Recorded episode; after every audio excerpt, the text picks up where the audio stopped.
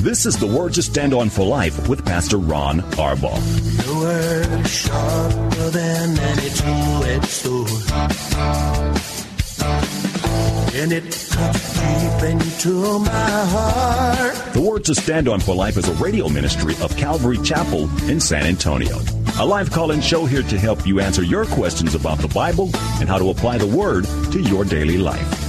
For more information on Calvary Chapel, visit our website, calvarysa.com. Get your Bible questions ready and call in now to 210 340 9585. It's The Word to Stand On for Life with Pastor Ron Arbaugh.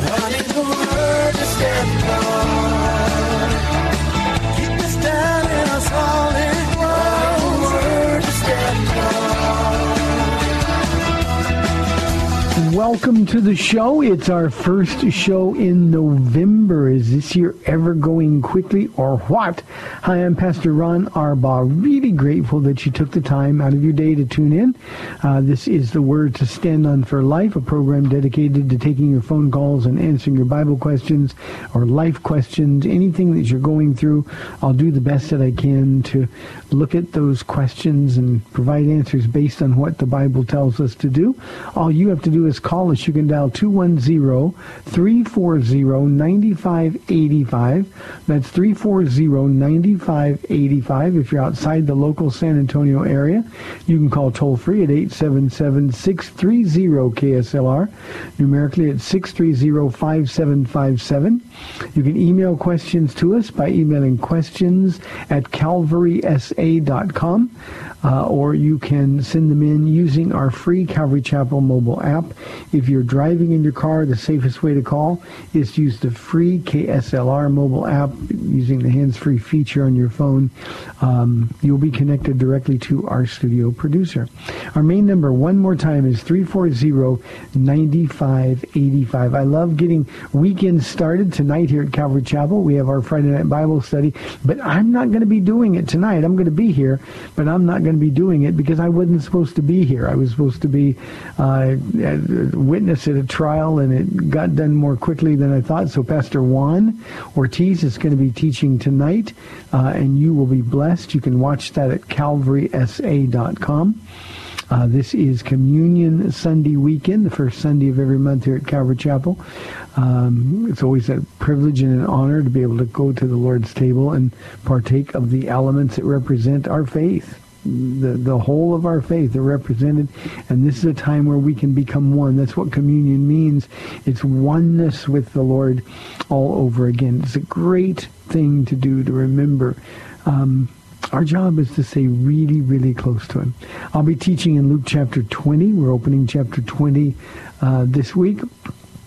And uh, I'm excited about these series of studies as Jesus now has uh, less than a week to live uh, he is um, on his way to the cross to die for your sins and mine, and it's always important that we remember that.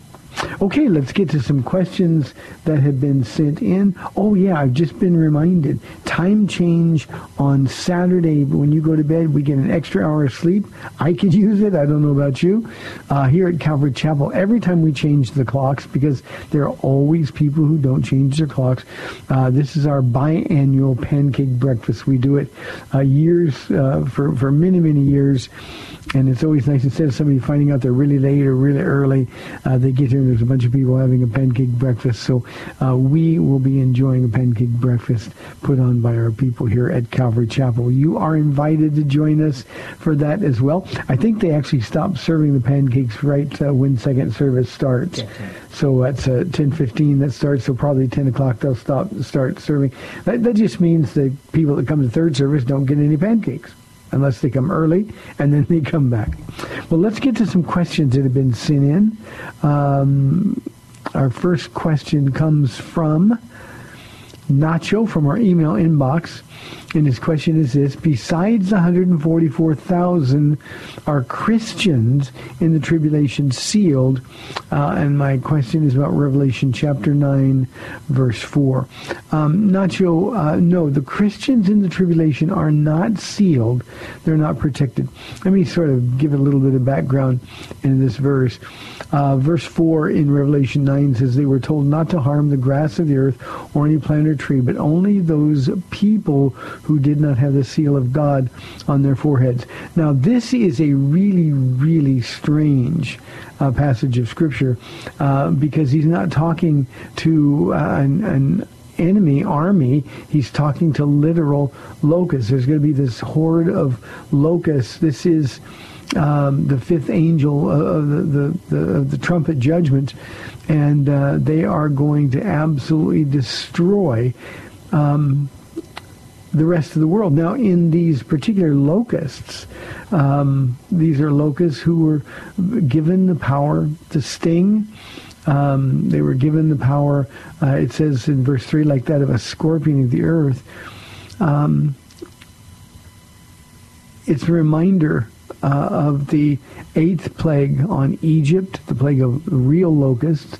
These are not literal or real locusts. This is a demonic horde that's being compared to locusts. Now remember, John is seeing things that he can't possibly understand. So he is describing what he sees as best he can.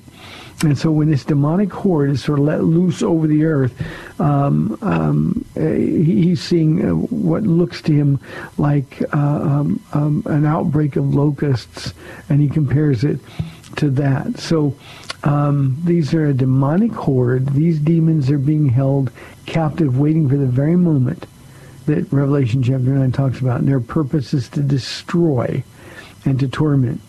Now, um, these demons have one target, people. Uh, real locusts eat grass and, and, and leaves, and they just take everything off the vegetation. Um, but these demons target just people.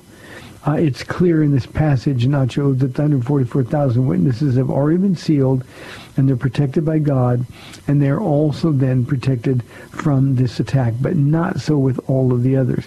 It's also important to understand that when we talk about people in the Great Tribulation, uh, all of the people who are Christians in the Great Tribulation uh, became Christians in the Great Tribulation. Uh, the ministry of 144,000 is that effective. Uh, the ministry of Moses and Elijah at the Western Wall, uh, and people are going to believe. They're going to see the Antichrist. The, the, the Holy Spirit is going to open their eyes, and they're going to receive Jesus Christ as their Lord and Savior. In fact, so great will be this revival. It'll be the by far the greatest revival in the history of the world, but it's going to cost all of those people their lives. They're going to be martyred. We see them in Revelation chapter 5, opening the passage of Scripture under the altar of God, crying out, How long, O God, until you avenge our lives. And, and he says, just wait. The time is not yet, but that time will soon come. So uh, people are not protected. Uh, one of the consequences of rejecting Jesus Christ before the Great Tribulation is that you're going to go through the Great Tribulation. It's the time of God's judgment on this world. And the consequences then uh, cannot be escaped even by people who give their life to Jesus. So think about that for a moment. There's another thing kind of eerie about this. Uh, we're one day after Halloween. Uh, these demonic horde of locusts uh, were not given power to kill them, but only to torture them for five months. Can you imagine being stung by a scorpion over and over and over and over for five months?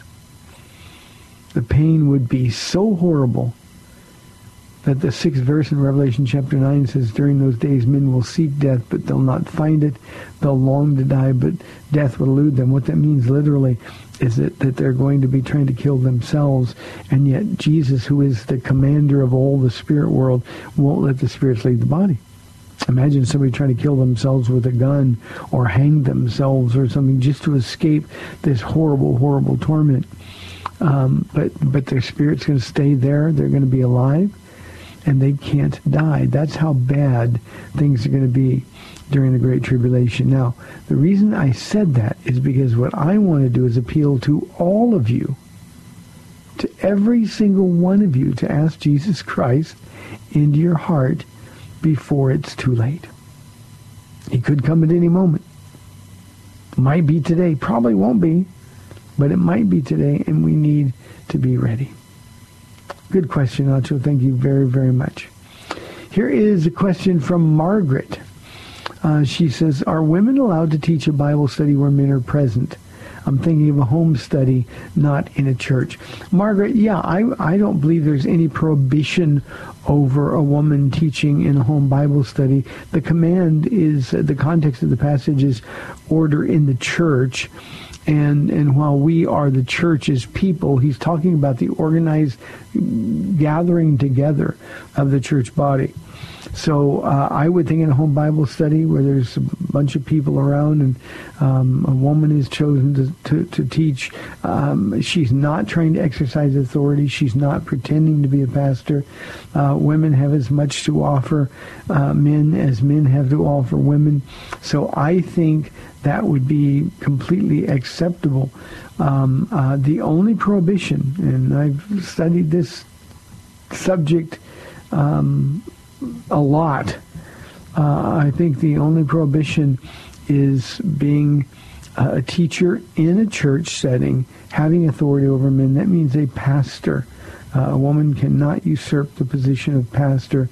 Um, and, and the reason is simple. God said there, there's no other reason. He's not saying that women aren't smart, they're not spiritual. He's not even saying that they're not better communicators of the gospel of Jesus Christ. He's simply saying that this was a consequence of the fall. Um, second, I'm sorry, First Timothy chapter two is as clear as it can be on this, and yet, Margaret, we constantly get people uh, who are trying to, to to sort of buck that one restriction. So uh, I know I talked about this on Wednesday's program. No, not on Wednesday, on Thursday's program a little bit uh, about women teaching. Um, but um, uh, uh, in a home Bible study, uh, a, mother with her family, even if the kids are grown, um, a, a, woman whose husband won't do it. Uh, certainly, women are allowed to teach a Bible study that men are present. Good question. That's important. 340-9585 for your live calls and questions. Here is a question from Chuck. He says, Pastor Ron, what is your opinion on church building project projects and continuous appeals for money? Um, Chuck, I don't know if I'm being set up here or not. I think most people, uh, certainly everybody who comes to our church knows, but people who listen to this program ought to know by now. Um, I don't think that people ought to be asked for money, period. That's my view. Uh, I know that I am in an extreme minority. Um, our command here at Calvary Chapel by the Lord is that we're not never we're never to let our needs be known. We're never to ask for money. Now, hey, I got to tell you, Chuck, we need money, but we're never to let our needs be known, and we're never to ask people for money. We don't even pass an offering plate or a bucket or anything else uh, in church. Uh, we just let people know that their offering box is located in the back of the sanctuary and outside in the foyer uh, for those who want to joyfully uh, give to the Lord, and, and, and God blesses them. Um, building projects. Um, you know, the church belongs to everybody. Uh, not just the pastor, not just the leaders of the church, but uh, the church belongs to everybody. We, we've got here at Calvary Chapel uh, um, a, a, small facility, but we have a lot of people uh, probably upwards of 1,500 adults that call Calvary Chapel of San Antonio their home church. Um, and, and, you know, if we were building something, um, I, I don't think necessarily that there's anything wrong with informing your people about uh, a building project um, and letting them know of the need, letting them know what the cost is. I just think that's being transparent. Uh, but when you get into continuous appeals for money over and over and over, when we put up like thermometers with a, goal over the top kind of thing uh, in the sanctuary, and we keep appealing for, for money. I, I think that's where it crosses the line. I personally wouldn't be comfortable in church and ask for money. Again, I, I realize I am in a minority here. Uh, but for me, it's not even an issue because the Lord, from the very beginning, this is over 24 years, has been really, really clear that we're never to ask for money. We're never to let our needs be known. I wish more people in their churches would function that way, trusting the Lord. I, I, think it's built my faith considerably because as we go through really, really difficult times, we've seen over and over the, the hand of God move on our behalf. And if my hand is moving on my behalf, then God doesn't have to. So the idea here is uh, let's just go to the only source for money. Go to God. Uh, I can make people feel guilty for not giving enough. I can make people aware of my needs or the church's needs in such a way uh, as to imply some pressure on them, make them feel a little bit guilty um, if they don't give. Um, but that's be giving begrudge or that's giving begrudgingly or or under compulsion. And Paul is very clear about not doing that. Let me go one place you didn't ask, Chuck. I, I feel the same way about uh, the, the, the Christian television and radio programs. Uh, that so much of the time, I mean, we don't get very much time. Our teaching programs, this program is an hour, but our teaching programs, uh, we get about 26 minutes um, with the intro, the outro, with commercials that come after in a half hour. Uh, we get about 26 minutes. Now, 26 minutes. Do I want to use that teaching the Word of God? Or do I want to use that asking people to, to buy my book or to, to buy uh, something that would um, help support the ministry? I heard uh, we got in the car this morning. Paul and I did, and on a radio program, uh, the announcer broke in and said, "You know, uh, if you want to keep this program on the air in your area, you need to call us right now with with a, a free gift." Uh, and and I just thought, you know, if God doesn't want the program on the air, why would we solicit money from people? If God wants it on the air, and he's the one that provides. And uh, we've been faithful. We haven't been on the radio for all 24 years, but we've been on the radio for whew, 20 of those years. And we haven't spent one minute of our airtime asking people for money. So, Chuck, that's my opinion on church building projects and the pastors, and there are pastors that listen to this program. Uh, the pastors who disagree with me are angry right now. Well, how else are we going to pay for it? I think that's what faith is all about. 340-9585 for your live calls and questions. I'd love to close the week with lots of phone calls. Here's a question from Jason. He says, I recently heard a Bible study on the hierarchy in the Trinity. Does that mean Jesus is less than the Father and the Holy Spirit less than Jesus? Uh, Jason, it doesn't mean that at all. There is a structured hierarchy, but it isn't a subservient hierarchy. By that I mean uh, it's not Jesus can't do anything unless the Father says, and the Holy Spirit can't do anything unless Jesus gives. It's not that kind of heart. There's no competition. There's no tension between Father, Son, and Spirit. And to imply that Jesus is less than the Father or the Holy Spirit is less than Jesus, or even that the Holy Spirit is less than the Father, is to miss the, the whole point. All three persons of our one God are all God they share the same attributes. They have exactly the same power. And so the hierarchy is more uh, practical than something that we should look at as the way we would see it on earth as, well, Jesus can't do anything without the Father's approval. No, because they work in complete harmony. Jesus said that their unity was such that from the, from before the foundations of the world, and, and he prayed that that unity would be in his body of believers. So uh, there is a hierarchy, but the hierarchy has to do with ministry function. Let me try to explain, then we'll go on to something else. Um, The whole world wants to know who God is. God, if you're out there, reveal yourself to me. Well, he did in the person of Jesus Christ. Because God lives in unapproachable light, according to the Apostle Paul. There's no way we could approach that light. And we can't see God and live.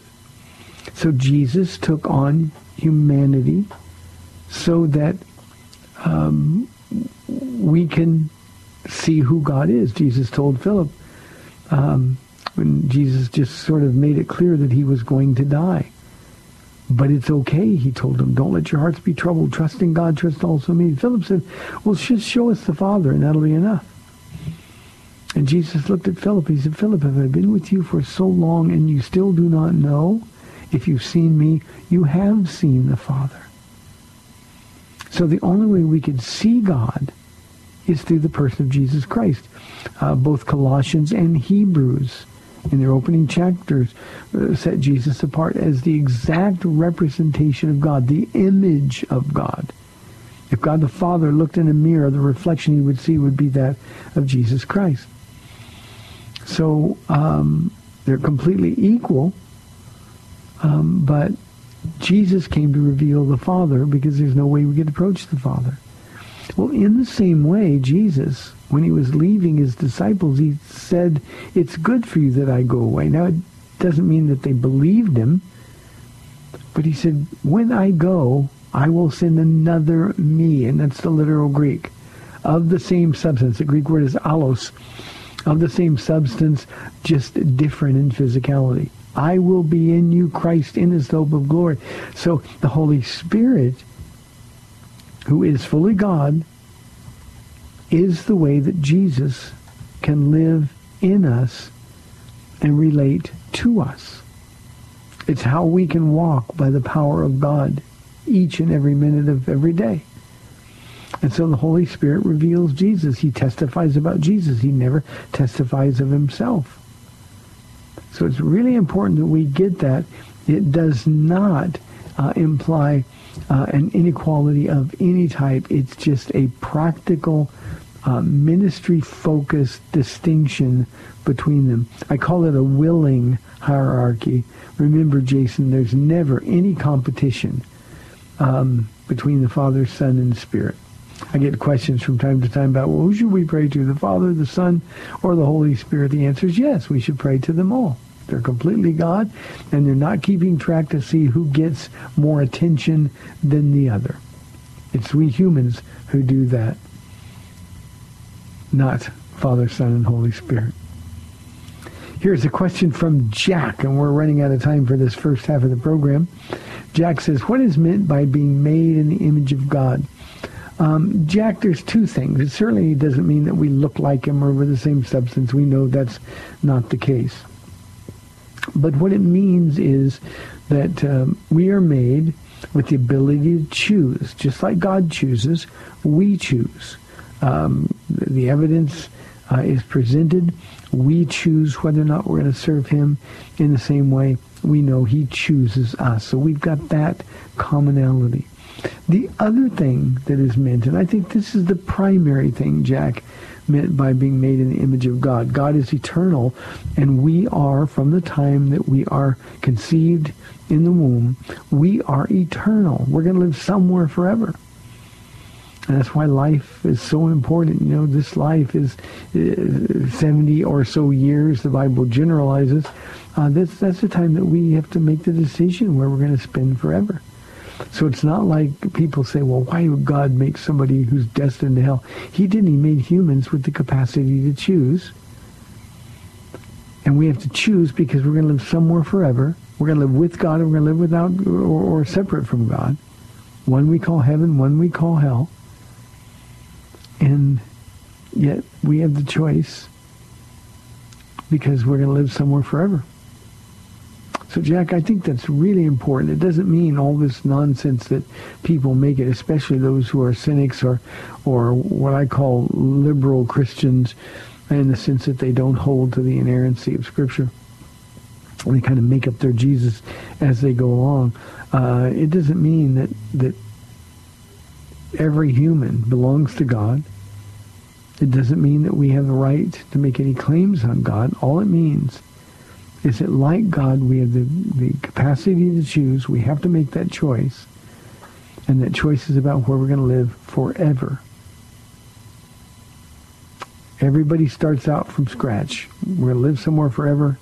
We have to choose. I hope that makes sense to you, Jack. And I wanted to go, I was a little redundant there, but I really wanted that to make sense to you because this is a, something that is really misunderstood over and over. You know, uh, I was talking to our church. We were in uh, Isaiah. We are in Isaiah on Wednesday nights. And by the way, next Wednesday night is going to be one of the most important studies uh, from my perspective in all of Isaiah. So uh, tune in if you can. Um, but but uh, somebody's saying, well, you made the image of God. Well, I mean, about his height, if he was the average Jewish size of the time. But other than that, just like him, I get to choose. Thanks for the question. We've got 30 minutes left in the week. 340-9585. We'll be back in two minutes. If you have questions about the Bible, you can send them to Pastor Ron and he'll answer them on the air or reply directly to you. Email your questions to Pastor Ron KSLR at gmail.com. That's Pastor Ron KSLR at gmail.com. How many churches do you think there are in San Antonio? This is Marcus Burgos, Director of Ministry Development for Salem, San Antonio. The answer is one. One church, one Lord, one faith, one God according to Ephesians 4. I am so happy to present to you the Church of San Antonio. Tonight at 7:30, you'll hear from Pastor John Anamiki from Bethel Covenant Church. The Church of San Antonio on AM 630 The Word. The following program has been pre-recorded.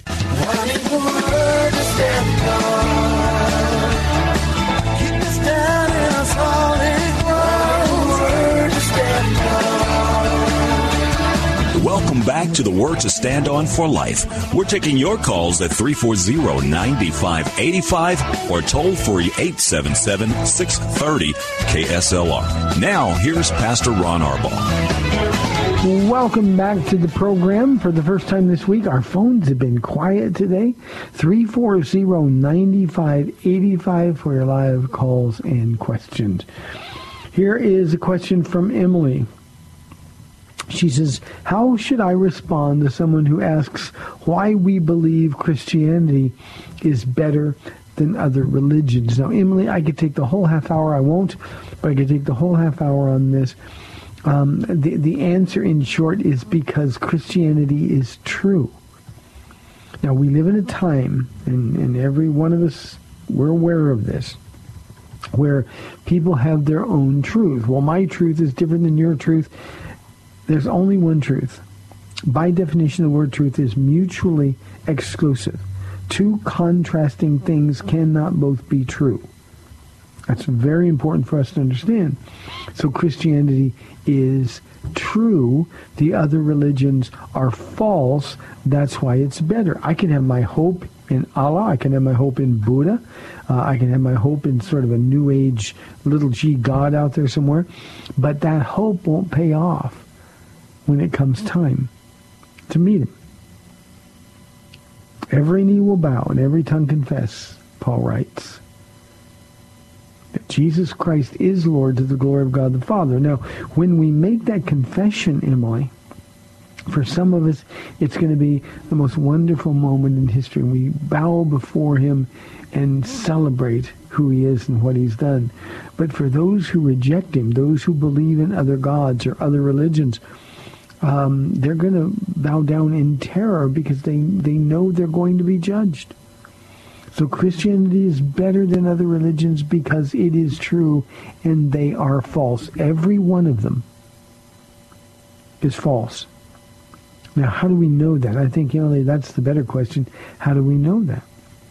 Well, we know it because of the undeniable evidence of an empty tomb. No other religious leader said he was going to die and then come back to life. Only Jesus. And Jesus was crucified. We all know the story. But it's not just a story, it's history. He lived for 30 plus years. He died unjustly. They put him in a tomb, and he didn't stay dead. He came back to life. And we're told that he lives now at the right hand of God, living to make intercession for us. So the idea here is that the resurrection of Jesus Christ sets apart Christianity from all other religions as being true. And if it's not true, it is of no value. This isn't an emotional issue. This is a logical, practical issue. It is just that one effort or one uh, category dealing with truth. And there can only be one. Good question, Emily. Thank you. Finally, a phone call. Let's go to San Antonio, talk, Texas, and talk with Cindy on line one. Cindy, thanks for bailing us out. You're on the air. Hi, Pastor Ron. Um, you know, I've always been kind of baffled by the Holy Spirit in the Old Testament and the Holy Spirit in the New Testament in that in the Old Testament the Holy Spirit would fall on somebody and and I guess they they would know you know that that was the Holy Spirit and it was helping them. And then in the New Testament we have the Holy Spirit like inside of us living in us. And then as I was thinking about it it was kind of like when you walk outside in the rain and let's say it's pouring down rain and if you stay out there long enough you're going to get drenched and you're going to know that the rain you know is is getting you wet but if you go inside and let's say you're thirsty and you drink a gallon of water, all that water goes in you and you know, you know, that that water is feeding you and, and you know, nourishing you. And, and I'm wondering, is, is that kind of like what it's like between the old and the new? And by the way, I know that the Lord takes care of you when you and Mama Paula are out on the West Coast, but I still breathe a sigh of relief as soon as you get back safe here. Thank you, Cindy. On, Okay, I'll listen on the Thank radio. You. You're, you're so kind. Thank you. Um, I, I, don't. I don't think the analogy, Cindy, works. Um, and let me explain why. Um, you're right, of course, that the Holy Spirit lives in us, but He also falls upon us. There are three Greek words in the New Testament that that characterize our relationship with God, the Holy Spirit. Uh, the first is the Greek word para. We would use the English word with. He comes alongside us. That's the Holy Spirit's job to convict the world of sin and of righteousness and judgment. So uh, we can all go back to that time before we were saved and we were doing things that we knew were wrong, but it didn't really bother us. And one day, all of a sudden, because the Holy Spirit came alongside us, we knew something was wrong. I remember, Cindy, like it was yesterday thinking, why am I bothered by this? I've been doing this every day. Why suddenly now do I feel bad about it? I, I didn't have an answer. Uh, I didn't know anything about the Lord, so uh, I didn't know that the Holy Spirit was sort of uh, doing his work of convincing me that I was a sinner and, and convincing me even further that, that he had the answer. So that's the first relationship we have. The second relationship we have is when he comes in us. I-N in the English, but the Greek word is E-N, in. And, and when that happens, E-N, uh, he comes in us. Jesus happens every time somebody gives their heart to Jesus Christ. When they're born again, the Spirit of God comes to live in us. But the third Greek word um, is the one that I think answers your question.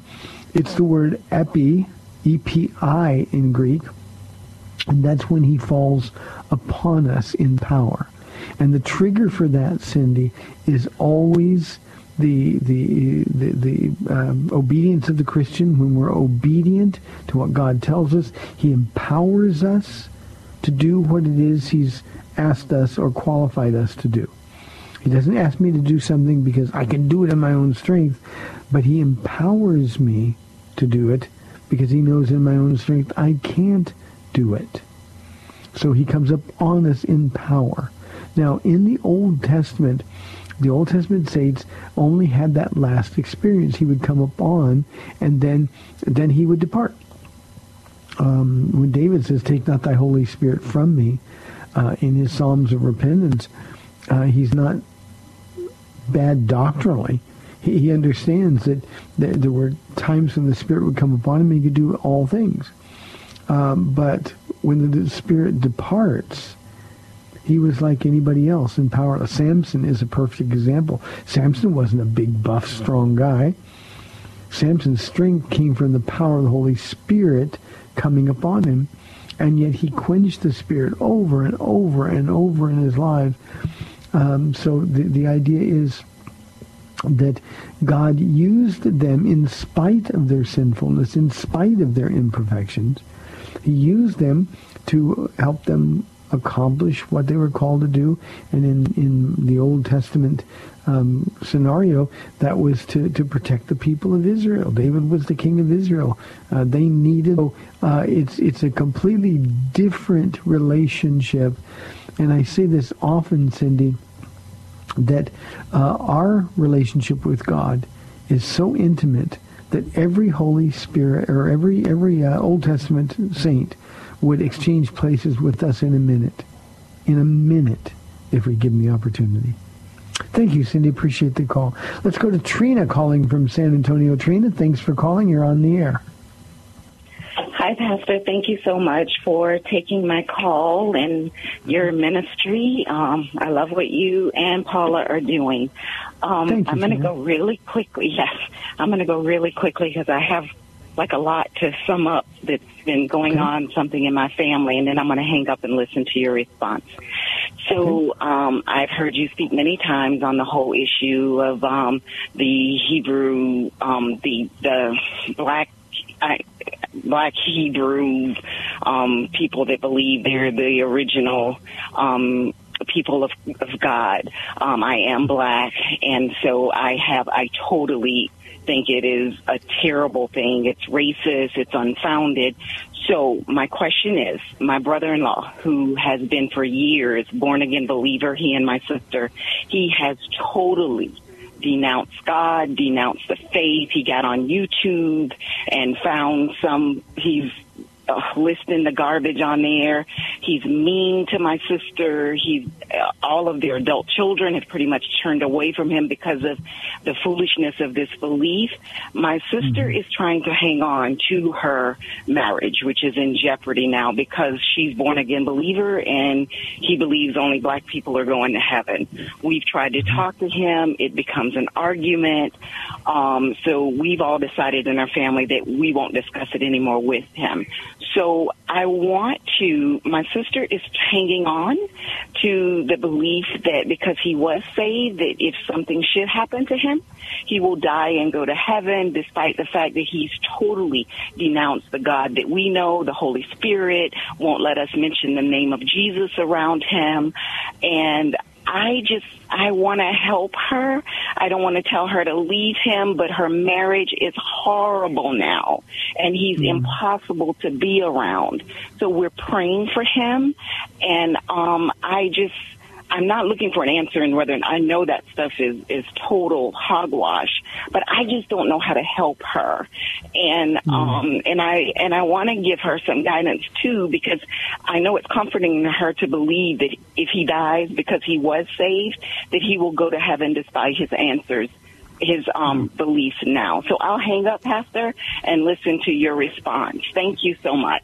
Yes, Trina, thank you very much. It's very well put. Uh, a couple of things. First, you- talked about being racist and shameful and hateful and all those things. The worst thing about the Black Israelite movement is that it's heretical.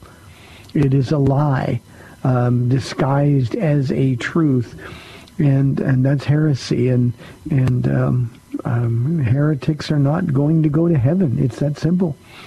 Uh, the other thing that I'd say, the, the best way, now, th- th- this is the way I always approach things. The best way to help somebody in that situation is to be realistic with them about the circumstances. For, for your sister to think or to have some false hope that if something happens to this guy, um, he's going to, because he once gave his life to Jesus Christ, um, so he's going to be in heaven, I think it's a disservice. I think the best way to pray for somebody is to do it realistically. If I've got a kid, and I love my sons, I got one son that's saved and another one that's not, uh, but I don't pray for my unsaved son the way I pray for my saved son. And, and I think for your sister to hold on to this hope uh, that, well, if something would happen to him, then he's going to give his life to Jesus uh, or he'll be taken to heaven. Uh, I don't think that is helping her pray effectively or accurately for his soul. He is lost. First John chapter 2, verse 19, they went out from us uh, to demonstrate that they were never really a part of us. The people that go off into these heresies uh, might have had an experience with Jesus Christ, but they didn't meet him. They didn't really know him. And the reason we know that is because if they knew him, they wouldn't walk away. Now, I'm not talking about an occasional backsliding into sin. I'm talking about a doctrine that completely changes the nature and the character of who he is. I wouldn't if I had a Mormon uh, family member. I wouldn't tell them, you know, I'm hopeful that you're going to go to heaven. I would tell them that if they die today, they're going to spend eternity in hell. And I'm going to be praying for them. I think there's another way you can help her and I think the Holy Spirit will use this, and that's by um, telling her to take a stand for Jesus in her home. It's perfectly okay for a Christian wife to disagree with her husband, especially in an issue like this. And when he would say to me, uh, or if the, the situation reversed, Paula, who's black, if she said to me that, that well, you know, only black people are going to be in, in, in heaven, my response to her would, Paula, you need to repent. That's simply not true. If she would tell me that I can't share the name of Jesus, I would tell her the same thing that, that Peter was uh, said to to his captors. Um, you you decide whether it's right to do what is right in the eyes of God or in the eyes of men. Uh, this is a place where, uh, without being aggressive or being unkind, or certainly without being mean, she needs to say, "Look, this is our house. You and I are married. We own this house. That means Jesus owns this house. And so if you tell me not to talk about Jesus, I'm simply not going to do it. And, and, there's a couple of reasons for that. One, he needs to see how important her Jesus is to her. It's got to be the real Jesus, though. And if he sees that, the Holy Spirit will use that in answer to your prayers. And we'll find out if he was ever really a believer if he comes back to the Lord. But but the worst thing you can do right now is just assume, or for her to assume, that because he once said yes to an altar call or had an experience with Jesus that was emotional, that, well, I hope he's going to go to heaven. I think she needs to tell him what I tell people in my family. I tell them, look, I can't imagine heaven without you. And right now, if you die, you're going to hell. So I'm going to keep sharing Jesus with you. I'm going to keep loving you. I'm going to keep submitting to your leadership insofar as it doesn't violate this, this whole nature and character of God. Uh, but you cannot tell me, you cannot tell me not to share the name of Jesus with you because I'm going to do it and I'm praying for you all the time. The other thing I would do is disconnect YouTube. Trina, there's so much junk there. There's so much junk there. And this is what happens when people who really uh, don't do their own studying. They'll find I, I've got the rise of universalism because of YouTube. I've got the Black Israelite movement, um, um, and it is a shame. So Trina, I'll be praying for your sister. The way to help her, though, is to be really direct in love. Your sister knows you love her. Um, uh, I would add one thing because it just occurred to me. You said that he was very mean to his wife. Uh, she needs to tell him to stop. In the name of Jesus, you need to stop being mean to me. And if you will not stop being mean, then God's going to deal with you. It's that simple. Again, I'm not saying she should leave. God doesn't want her to leave, but at the same time, if she takes a stand for Jesus and then the unbeliever leaves, then she's free. And I think that matters a great deal. Trina, thanks for caring so much. Keep praying for him. Don't give up on him. But at the same time, it's got to be because of your stand for the real Jesus, not because you acquiesce to his demands not to speak in that name. And you know what? If you speak in the name of Jesus, you share Jesus with him, and he gets angry and gets ugly, just say, you know what? I'm not going to take that. You know the truth. I'm going to leave now because I'm not going to stand here and be abused by you. I'd also look at him and say, you know, I used to know you when things weren't like this. What happened to you? What did Paul say to the Galatians? Oh, foolish Galatians, you are running such a good race. Who cut in on you? That's what he's saying. What happened to you? And I think, Trina, that's where we have to take our stand. I'll be praying for it. Keep me posted if you would. Appreciate your call. Let's go to Jeff calling on line two from San Antonio. Jeff, thanks for holding. You're on the air. Hey, helping to bail you out, Pastor Ron. I'm glad I wasn't the only one. Thanks, Jeff. Yeah, I'm up in Kerrville today, and uh, I drove by Calvary Chapel Hill Country, and uh-huh. uh, so I, so I tooted the horn. You know, I'm like, hey, look, there's Calvary Chapel in Kerrville.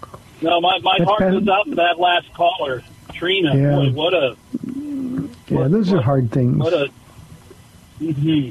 Uh, I'm glad you were talking this uh, earlier. Yes, yes, Pastor. I, I just going to say, you, have heard me say a lot that we need to spend more time in our Bibles than we do on online, and uh, this is the kind of tragedy that happens um, um, every time. Um, people aren't in the Word, but instead being influenced by these demonic presences on on uh, YouTube and the other platforms. By the way, uh, Pastor Max Green is the, the pastor in Kerrville, and uh, he's a great guy, great guy. So if you're ever up there on a Wednesday or a Sunday, stop by and give him a hug for me. I sure will, but I, I want to be in Universal City before I actually have Bible study at, Kerrville. But uh, no uh, blessings to, to Pastor Max. Um, I, I'm I'm so glad you were talking about uh, what you what you heard this morning on the radio when you and Paul were driving in because that really it it really birds my spirit. Uh, and another thing I wanted to ask you about this last week, but I thought maybe it's kind of a dumb comment, but all these national pastors that that say let's go on a cruise, and we've got this you know great worship leader, and you can come see the wonderful fjords of Alaska, and we can spend time together on a cruise. And it's just what what what gets me about that is like, well, it's it's a very limited amount of people that can go, and only people with plenty of money that can go. and and, and, cruise, and cruises are are gluttonous. I mean, you have yeah. it's complete luxury, and I think of all the money that could be funneled into ministry for what's spent on one luxurious cruise with with a, with a nationally known pastor. Yeah. I, I wanted, Just, wanted to ask you to comment on that. Yeah, I'll I'll, com- I'll comment on that. Okay. Uh, also, you have seen so many trends uh, as your commitment through Calvary Chapel. Um, would you comment on things like uh, Alpha Alpha Church and uh, and small groups? and I'll take your comments off the air. Thank you, Pastor. Love you. Okay. Have a great week.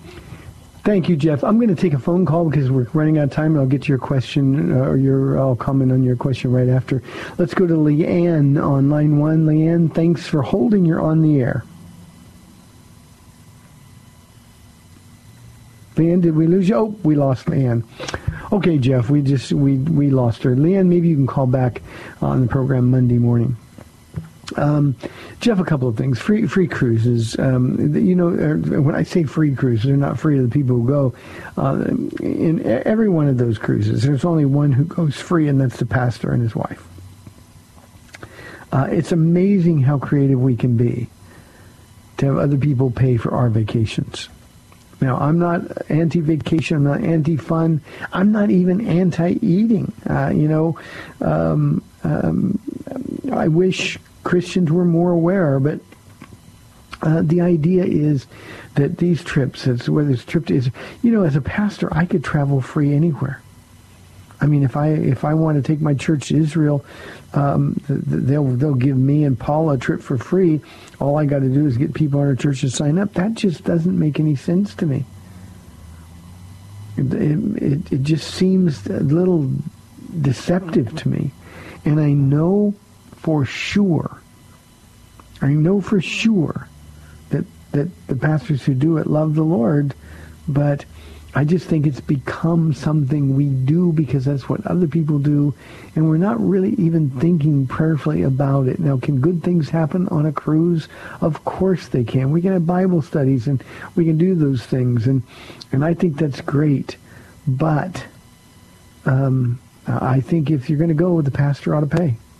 It's that simple. And they just don't pay for these things because um, they, they provide um, free fare for a pastor who will have a big crowd who will come on to the cruise line. So it's just something that that I think uh, is is um, a little bit deceptive. I don't think we ought to be. By the way, Jeff, the the um, the the teacher who said that today on the radio when Paul and I were were leaving the house is a wonderful Bible teacher. There's never been a hint of scandal in his life. He has been above reproach uh, for as long as he's been in ministry, which is certainly longer than I've been in ministry. And his ministries have been fruitful and, and ultra honoring to the Lord. But I think you get this blind spot. This is just the way business is done. And it's easier to depend on people to provide, people to support rather than just waiting for the Lord. I got to tell you, there's times we're waiting on the Lord to provide for us, and uh, He just doesn't come fast enough for us. And it's those times I got a choice to make. Am I going to wait on God or am I going to try to take matters into my own hands? And the problem for me, Jeff, is that if I take matters into my own hands by asking for money, then then Jesus is going to let me carry it, and that kind of burden would kill me. It would absolutely kill me. So I just think it's it's a matter of faith, and uh, I think pastors need to to ask the Lord, what do you want me to do, rather than just doing what everybody else on the radio does. Good questions. Hey, we are done for the week. It is Communion Sunday here at Calvary Chapel of San Antonio. Remember to turn your clocks back uh, an hour, get an extra hour of sleep. We're going to be having our pancake breakfast here at Calvary Chapel. Pastor Juan Ortiz will be teaching tonight, and he'll be a blessing. May the Lord bless you and keep you. Lord willing, I'll see you on Monday on AM 630 The Word. We'll see you then. Thanks for spending this time with Calvary Chapel's The Word to Stand On for Life with Pastor Ron Arbaugh.